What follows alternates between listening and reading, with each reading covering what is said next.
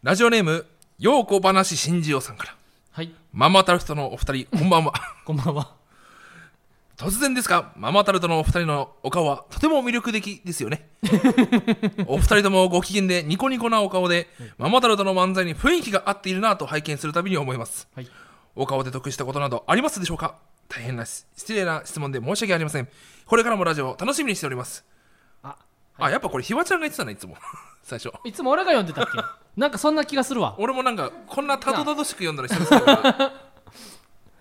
リテイクいくいや、全然。まあいいか大鶴マン顔が魅力的かそんなこと思ったこともないけどなまあ、確かに大釣りマンは、でも、あの、目が綺麗やからな。目だけめちゃくちゃ綺麗あと、やっぱ、もう、ほっぺたとかは。あの、松井秀喜みたいに。うんその一人ブラックマヨネーズって言われたこともあるか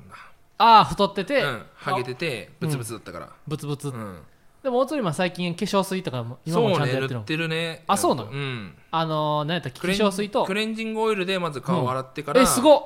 えーと洗顔フォームで顔を洗っておうで寝る前に化粧水塗ってから乳液つけて寝てるあ、マジで。そう肌の保湿を良くしようと思ってすげえ。うん髪の毛は。髪の毛って何 髪の毛って洗う以外に何かあるの髪の毛もな、でも、最近、あのー。あれで毛穴のなよ汚れを落とすようにななんか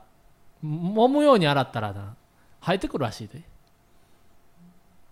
髪の毛おつりマンのいつかは え髪の毛ってその失ったらもう手に入らないもの、その生まれ輪廻転生があるってこと髪の毛 にあそうそうそうそう髪の毛には転生があんねんあそうなんだそうそうあの大釣りマンもさパープロのゲームでさ、うんあのじこう自分が高校の監督になってさ、うんあの甲子園を目指すゲームしてるやん、うんあでそれも確かにさ昔のお今の現役選手が王貞治とかがさ、2020年のが高校にさ、新1年生でさ入ってくるあ入のってくる転生してくるみたいいなシステムあるやん、うん、うんそれと一緒であのオースリーマンの髪の毛もあそうなんあだの王貞治とか落合みたいにあの転生してきてくれるよ元巨人の4番だった髪の毛がまた入ってくるあ そうそうそうそうそうあその辺のそう地なんだ域の中地域の中3の子あなるもほど入ねってくるかもしれんけどじゃあここら辺とかにはその阪神タイガースのそう掛布とかも掛布とか掛布は髪の毛ないからダメだろ掛布とか落合とかさ、 で中日のちょっ和田とか和田とか小田浩平さんとか その髪の毛がない人の話ばっかりしちゃダメでしょ本当にが転生してきてくれるかもしれうんない、転生してもう外れ引いたと思っちゃうじゃないかよくないよくないはいねお顔お顔ねうんうんけど確かにねうんその機嫌がよくニコニコしようって思うようになったのはここ1年ぐらいかな俺が大鶴ひまはなあの、うん人相が一時期すごい悪悪かすったぎるかかららな、うんあの金券ショップでそクうレーマーを対応しすぎてその 歪んでいったな顔が最初からハンニャみずっとハンニャみたいな顔でいらっしゃいませいらっしゃいませって言ってたからなハンニャみたいな顔でな、接客してたから最近やっぱその俺が金券ショップで働いてるって話を言いすぎて、うんもうちらっと覗いてみましたとかっていうあーなんかツイッターとかで見るのよ、うん、うん、もうこれは俺悪い接客できないぞってああなるほどね一回だから肥満さんに接客してもらったことが2度あるみたいなツイートもあって、んもう恐ろしすぎてすぐリプ送って その接客悪くなかったですかねってな全然良かったですって誰が見てるかわからないからちょもうだからとにかくニコニコしようと一番今てもう愛想のいいスタッフとしてあそうなん接客してますおねおー確かに最近人相も良くなったもんうな、大鶴んひそうねまうん またハンニャみたいな顔してねやめろ それひわちゃんの桃太郎侍みたいなひわちゃんのはん、うんそのひわちゃんはの般若というかなんか人へののぺっとした顔うんが魅力的なんだそうやな目見開いた方がいいよ絶対やっぱあの目見開いたらやっぱあの1個前のさ宣材写真、うんめっちゃ面白いもんなあの写な真んかめっちゃ面白いからあの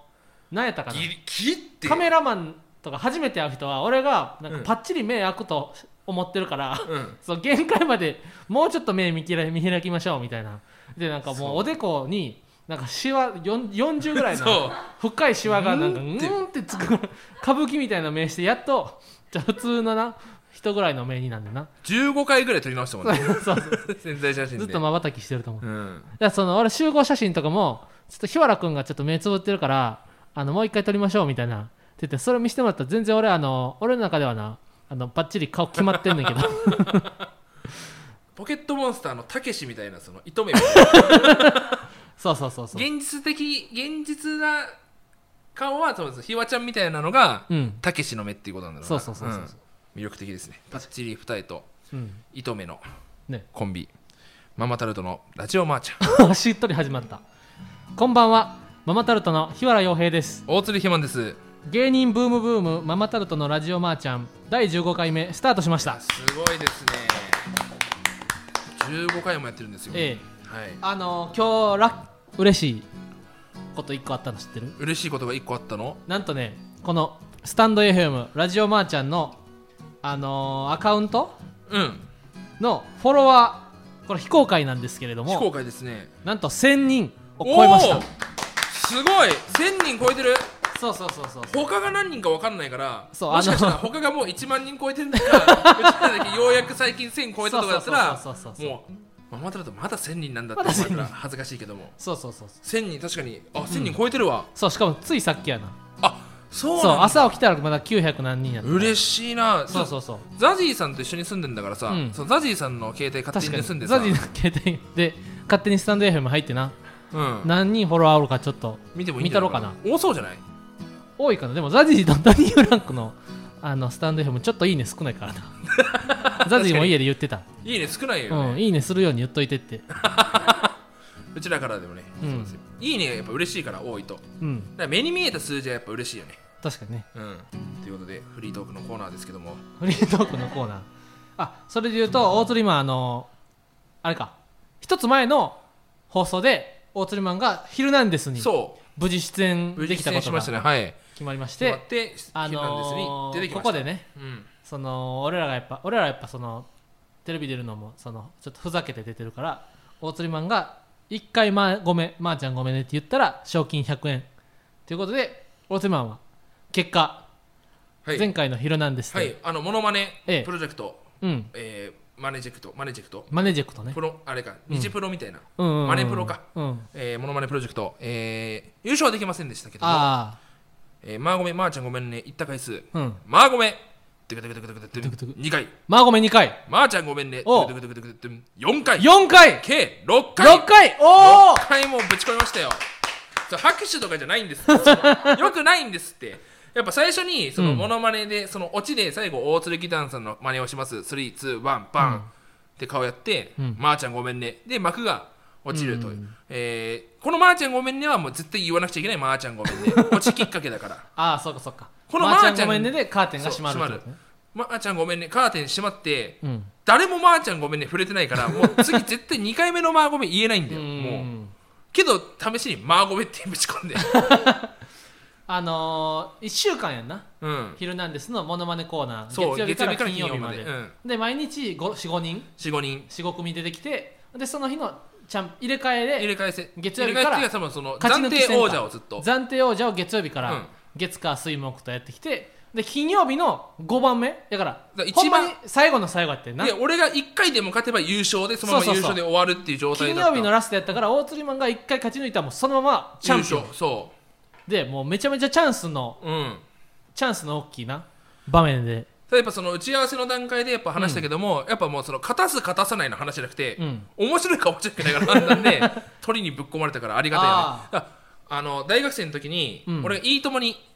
出たことがあるんですよ「笑っていいとも!」のモノマネそっくりそっくりさんコーナー、うんうんうんあれも大鳥だったんだよあそうなんやそうその時も大次丹さんで大杉団さんで行っていまだに覚えてれば確かにうんなんかほんまにあのー結構さそう金曜日のモノマネの人たちはさ、うんなんか結構クオリティの高い人がうん多くてさあのー、多分有名な YouTuber の YouTuber なのかなあのーうん歌手かあそうそうそうそうそう平井堅ののものまねするモノマネの人人とよかく Twitter で回ってくるあそうなんやそうの6人6人一役で歌ってみたとかやってる方でもう俺その人優勝だと思ったもん最初なしかもその月から木までで暫定王者の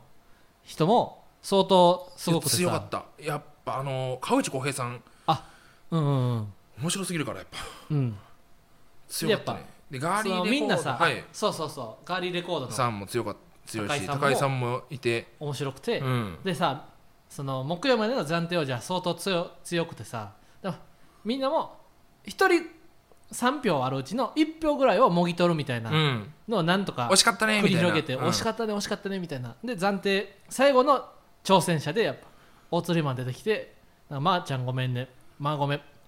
てなんかいっぱい無視されて3対0で負けてたな ボロ負けシェリーさんに関しては、うん幕が閉じた瞬間に暫定王者に蓋開けてたな、振られる前になうん、ボロボロでしたよ、うんうん、いまやあでけどもね賞金600円600円獲あ得しのましたもう渡したよな、次の日にその日のフィルに渡したもらよなったもらった確かにはいでそのまあマネプロは惜しくも優勝できませんでしたけども、うんキングオブコントあキングオブコント、準ね、決勝進出おおキングオブコント準決勝進出したなねなんかすごいやっぱ俺が恥ずかしいと思っちゃったのはさ、うんあ昨日オーディションかなんかですオーディションかな、うんあのフランスピアノやああっっさてたなうんでそのおとついじゃないおとついか、うん、うやん、っぱそのキングオブコントうのん応募の段階その、あ 用紙を出す段階はフラピも一緒にその日あのいて事さ務所ライブ事のな務所ライブの終わりに終わりに映像を撮るってなって映像を撮るときに洋平君フランスピアノの洋平君があのワンピースのネタ撮るから、様子見に来てくれてるなそでその時になんか俺らがキングオブコントもなんか出しとこやみう、うん、だし全部出よう賞レースは、キングオブコント、まあ、漫才キングオブコントもね楽しいから出よそうそうそううみ たいな言って、うんめちゃくちゃ舐めたこと言って 舐めてたそこことをを見言られてるなったやつがやっぱ準決勝行くっていううんのは、まあけどここまで来たからには、うんもう本気で取り組んでますよっていうやっぱ最近はコントばっかりやってるコントばっかやってますから最近はでもやっぱあの俺ら準々準決勝終わった後さその大鶴マンはあの裸眼で寝出してるからあそう俺だからその視力ゼロでやってるから毎回言うけどもそのブリーチの当選とあ一緒の世界でやってそうるそかうそうらあの、ま目見えないキャラね目見えないキャラと一緒だからあの敵のボス真っ敵の暗で真っ暗でやってきたそうそう毎回そのキングオブコン真トっの暗ではな いなんで光も入ってこうへんの大鶴マン俺たちコは俺ンタクトずっ取とった真らっ暗の中 いやで真っ暗では音ないだけでどこに何かだから俺だけずっと暗転ぼんやりとは分かるやろ暗転ネタやりコンタ暗クト転して終なく了てだもかさら全部俺ずっと暗転でやってるから そんなじゃあカンスルトすぎるやろそんなふくフクロウみたいにさ音の跳ね返ってくるさそう感じ距で離ださけで測る物との距離測ってるってこと、ういんや俺はその目目俺は目見えてるかそらうか眼鏡かけてネタしてるから、あの審査員のうん先生が6人ぐらいおんねんな、うんほんできあの今って準々決勝とかはあのお客さんは点々と座ってるけど審査員の先生だけ端っこの方にちょっと間隔空けてああグループで塊で座ってるねんで俺はその一つのもうほとんどなネタにはもうほとんど集中してない俺ら俺はもう反応ああなるほどの方に7割神経傾けてたから、うんそのそんなそんなこと言うダメだよそんな本当にやっちゃうそんなやつそんなやつダメだよあそっかそっかうんいやそんでその審査員の先生うんが受けてるかなっていうのだけもうずっと見ててだ本当はさ本来だったらさ、うんそう審査員がうん受けても落ちるじゃん、結局うんだ,、ま、だから本当にそのひわちゃんの大喜利が全部刺さったんだなっていうのが俺はすごい嬉しかった、そうだから祈ってたよなうその好かれたらいけるかん、もいけるかも、うんって思ったら本当に普通に考えたら落ちてる普通に考えて落ちてたうんやっぱわーって言っちゃったな、もう本当に本当に受かるとわーって言うんだなわーって言った俺もうん超えてたな出そたの日発表の日な m 1の1回戦もあそう一緒でで最初に m 1が合格うんよかったーってもう、うん結構今年の m 1怖かったからなでその後あキンキングオブコント出てるって言って部屋でこう、見てまず最初にカエルテさんの名前があってあーカエルテさんのあさすがカエルテさんやうんうわーってうん出たなやっぱなうんそれもあの風穴っていうねグうんループライングループ LINE オでープンチャットっていううん1000円を払ったら8月17から8月23日までのうん1週間僕らとさすらいラビースタレストレッチーズ羊ネイリ羊の8人の、えー、LINE のやり取りが見れます見れますよっていうその中でちょうど2日目にな、うん m 1があったからでキングオブコントはそこの LINE の中田のびっくりマーク10連続みたいなうんやつで俺は気づいたのそうこれ多分受かったびっくりマークいっぱいあるってことはだからさすらいラビーが受かってるかもしれんああどっちかだもんねでその時にすぐ大鶴マンが「うんわーって「やった!」みたいなの言ったからあ受かってると思って見たら声出たなそうあれそは出んちなゃね風穴のグループトークがなんとですね1000円を払うだけでちょっと拡大しまして今年いっぱいう見あ れちょっるとどころじゃねえって今年いっぱい見れる9月末までかななっていう感覚で話したけども、はい12月いっぱいまでそうそうそうそうすごいことですよ本当えにえだからその4組の賞レースと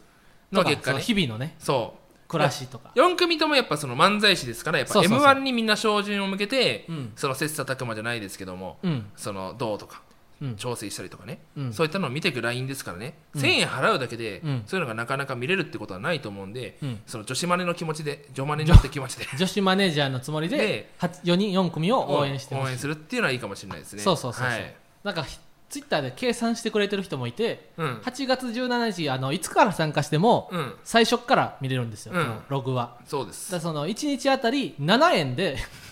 あーのなるほどね見れるんやって確かにそう考えたら安いよねそうそうそうそうんう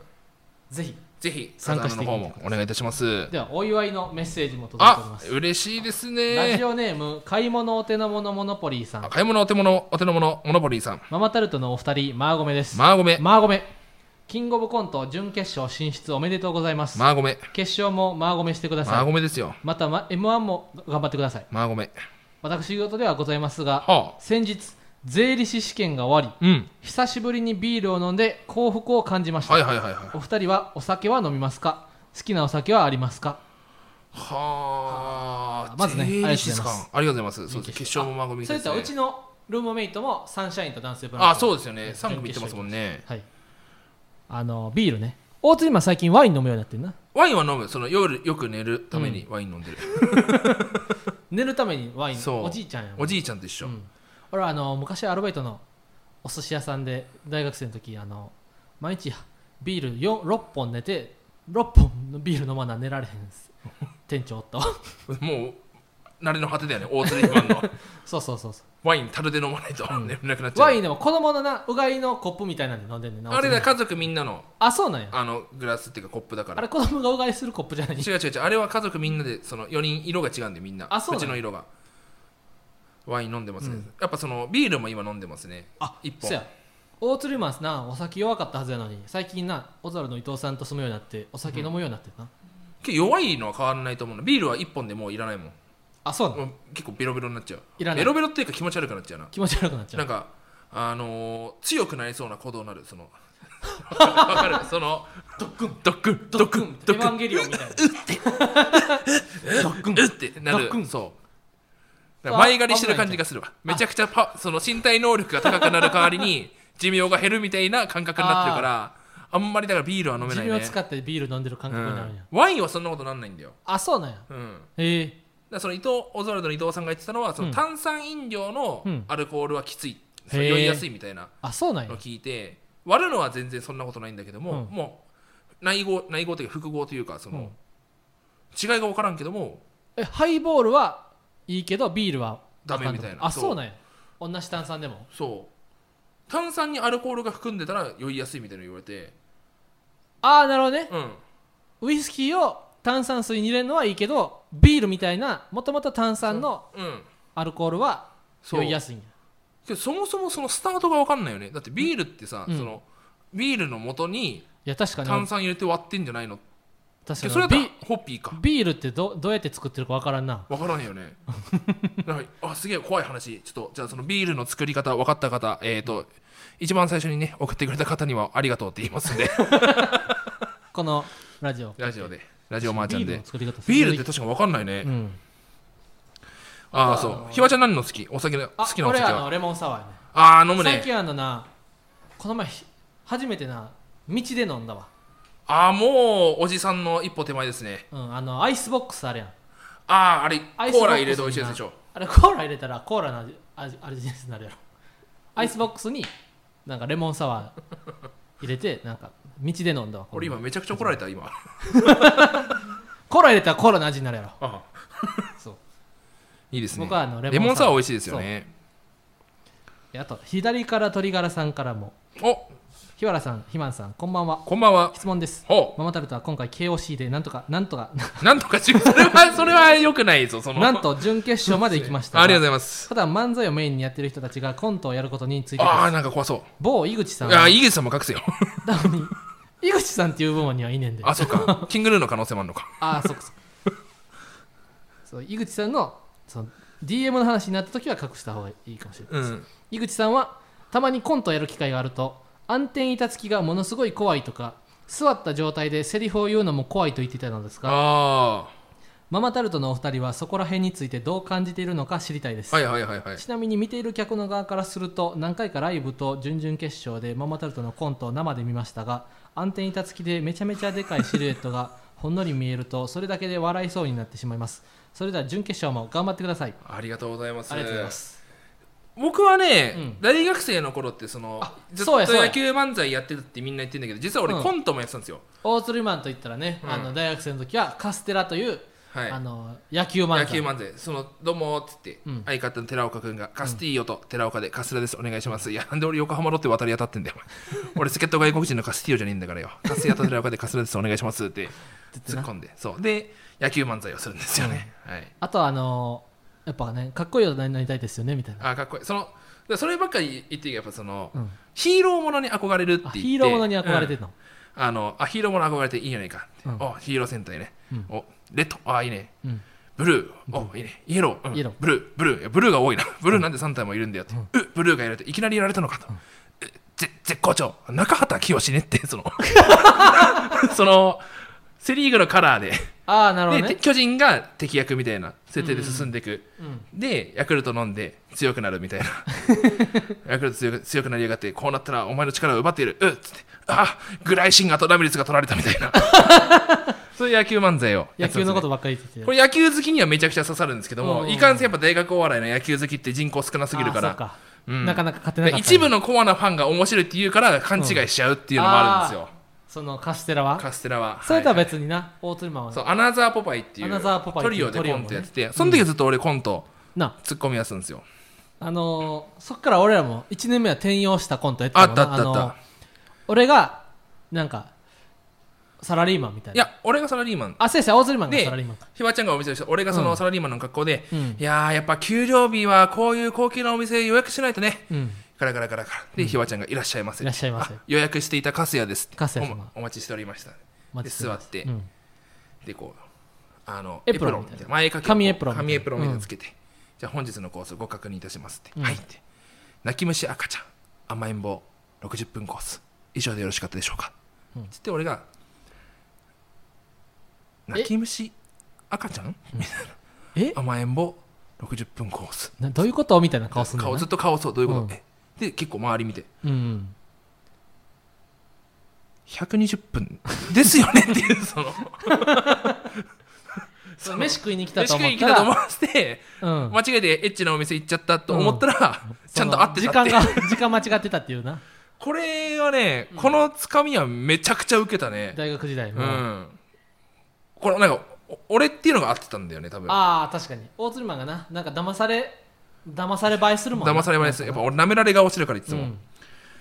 ら結構だからでかいシルエットで笑うっていうのはずっとその大学時代からも安定板付きすると起そきっかてそっんだたかそよっねか暗転板付きやったらさ、うんちょっと薄明かりのなんかさ、うん動いてるの見えるやん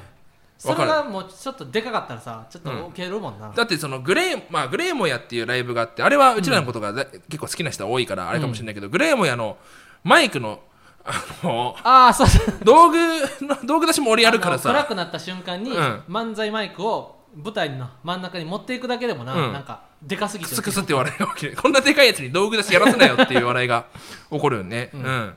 これ利点なのかもしれないですねね怖いと思ったことないですよだから僕コントをやるときにあそっか座った状態でとか確かに俺はココントは忘れ物が怖いななんかあー道具とかねあのー、マジであれ忘れてるかもってめっちゃ思うな要するに漫才ともじゃない衣装忘れてるかもってそれはさ出る前に気づくやん全部あーそっか出てからさネクタイつけてないとかはないやん そのコントは出てからさあ電卓持ってきてないとかさなるほどね怒りそうやんそれが怖いなるほどあでは僕が50音を言うので、はいえーそれでまーちゃんごめんねお願いしはいます、はいそそうソースと醤油間違えてかけてまー、ちゃんごめんねママタルトのラジオまーちゃんということで、ありがとうございますありがとうございますでは人気コーナー創作怪談話ヒュードロドロドロドロドロドロドロドロあ襲われた暴漢に襲われた時のーはい怖い話ですねはい今回も今回はリスナーの方から創作怪談話が届いたので紹介したいと思いますはいどうしようかなどっちが読む普通のほほどよ程よい創作とうんなんか怖い話と2個あんねんけど最初に怖い方行くじゃじゃあちょっと怖い話駆け足でちょっと読んでみようかなああひわちゃん読むうんじゃあ行こうかラジオネームキレ売り割りから徒歩3分はいあのキレ売り割りってあの関西の駅名ですねあそうか俺全難然読地名、見たこともない感じだったかうら、ん、秋のこういう話お秋 うんあまりの寝苦しさに目が覚める離婚してから初めて迎える夏元嫁はとても優しくていい人だったが僕があまりにも不甲斐なさすぎて彼女の人生の一番貴重な時間を浪費させてしまったという罪悪感だけが残ったそして彼女が僕よりもずっとちゃんとしたまともな男と再婚することになったっていう夢を見ては夜中に目覚めるという日々を繰り返しているまた彼女は思また彼女を思い出して涙が出てきた目をこすって涙にしては粘度がありすぎるだろうと思ってみたらドロドロのどす黒い血さらにこすったら血がみるみる溢れてきて床までも血で溢れこぼれる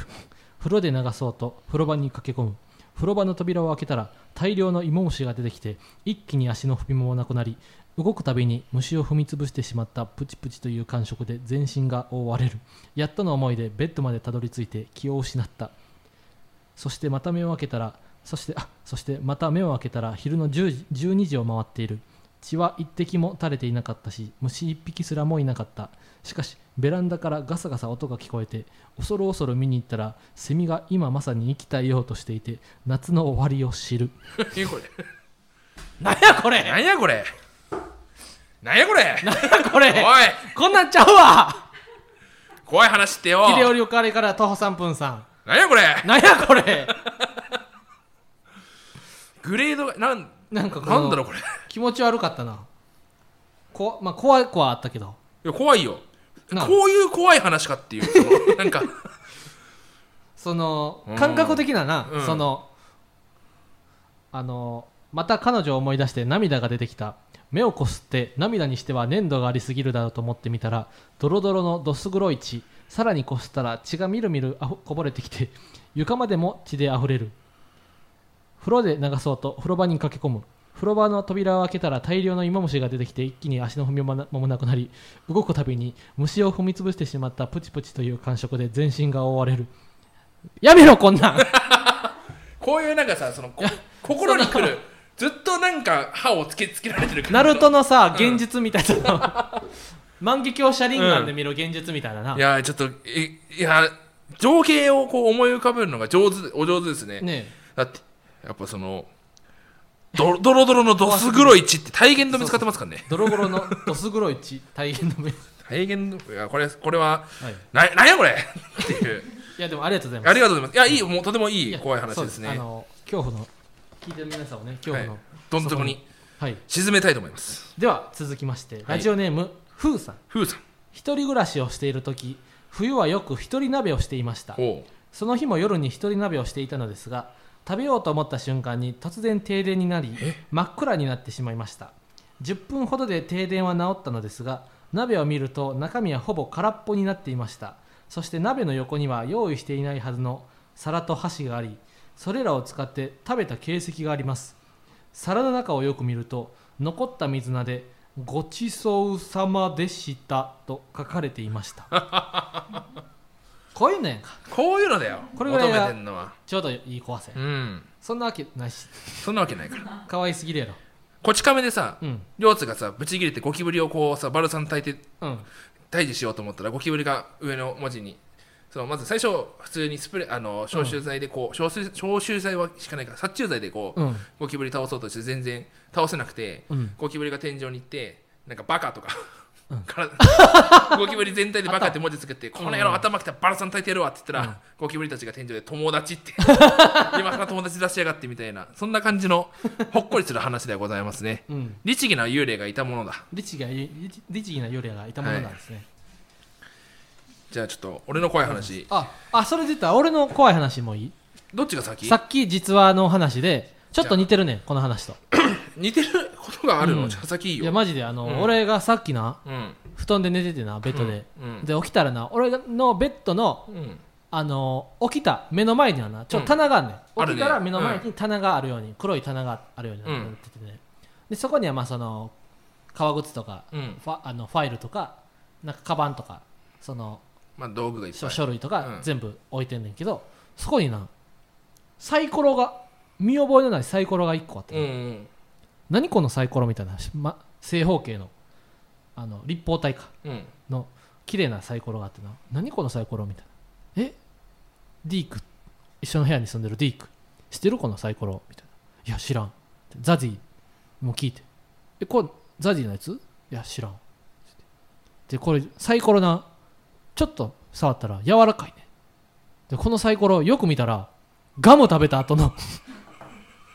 ゴミでを丁寧に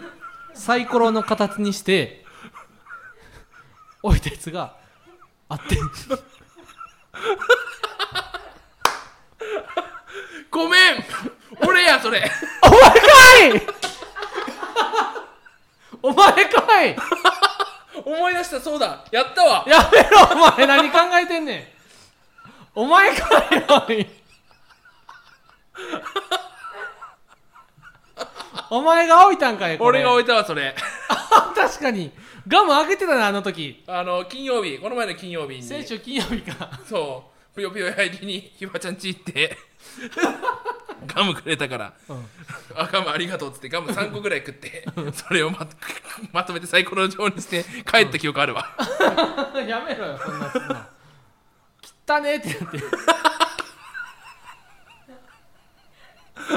最悪や、まあ、手洗ったけど俺だお前かじゃあ全然怖い話しちゃうやん けこれ嫌嫌な話してたなオツルヒマンの汚い話しちゃったこの後に俺ちょっと怖い話すんの嫌オだツルヒマなンちょっと怖い話ちょうだいや、えー、俺でもほんまにあの全く知らん人がやったと思ってたから、あ確かにだとしたらめちゃくちゃ怖いそうねやろ俺だって言わなきゃよかったなうん怖いまま恐怖のどん底に陥れやりゃよかったわ、いやーけどねその俺あのー大学の友達に武田君って子がいて、うんまあ結構仲良かったんだけどもうんその武田君が小学校の頃にうん体験した怖い話っていうかほなんか体験した変な話だったんだけども、こっくりさん流行っててううんうちのこっくりさんやったことあるいコックリさんやったことない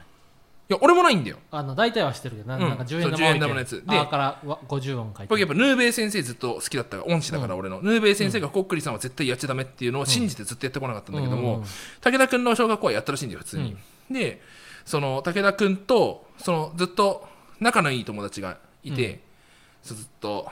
その仲のいい友達けどその子はちょっといじめられっ子でうんなかなかいじめられてたんだよね、うんでその子といじめっ子と何人かでこっくりさんやろうぜって無理やり誘われてうんでその武田君がかわいそうだからっつって俺も入ったみたいな感じで,、うんこっくりさんやったんだってうんであこっくりさんこっくりさんみたいなで本当に動いてわあすげえ怖えってうんなってあのーあれってこっくりさんお終了しますっつってうんはいに行って話していいそれまで話しちゃいけないみたいなルールなんだよね、うん怖すぎてなんかそのいじめられっ子がその指離せよみたいな、うんって言われて、やだよって話せ話せみたいなこうくすぐりとかで指離しちゃったらしいんだよね、うんうわお前呪われたみたいなうんでいじめっ子走って逃げてって、うんまあ、そのままバッて帰ってってもう気にすることないよ帰ろうぜって武田君言って普通にいじめ、その友達と一緒に帰ったらしいんだようんで帰ってあのじゃあ武田君ありがとう今日はありがとうねじゃあねって言っうんて帰ったらしいんだよ、でそこで違和感があったんだってうんずっとたけちゃんって呼んでたのにうん武田君っておう言ったんだって、うんえって思ってうんでその次の日うん学校行ったらそのいじめっ子の机の中に、うんめちゃくちゃセミの死骸とかうん土とかめちゃくちゃ入ってて誰がやったんだよみたいな、おう揉めてたんだって、おうそうで武田君やっぱ直感的に、うんそのいじめられっ子あいつだと思ったんだうって、ん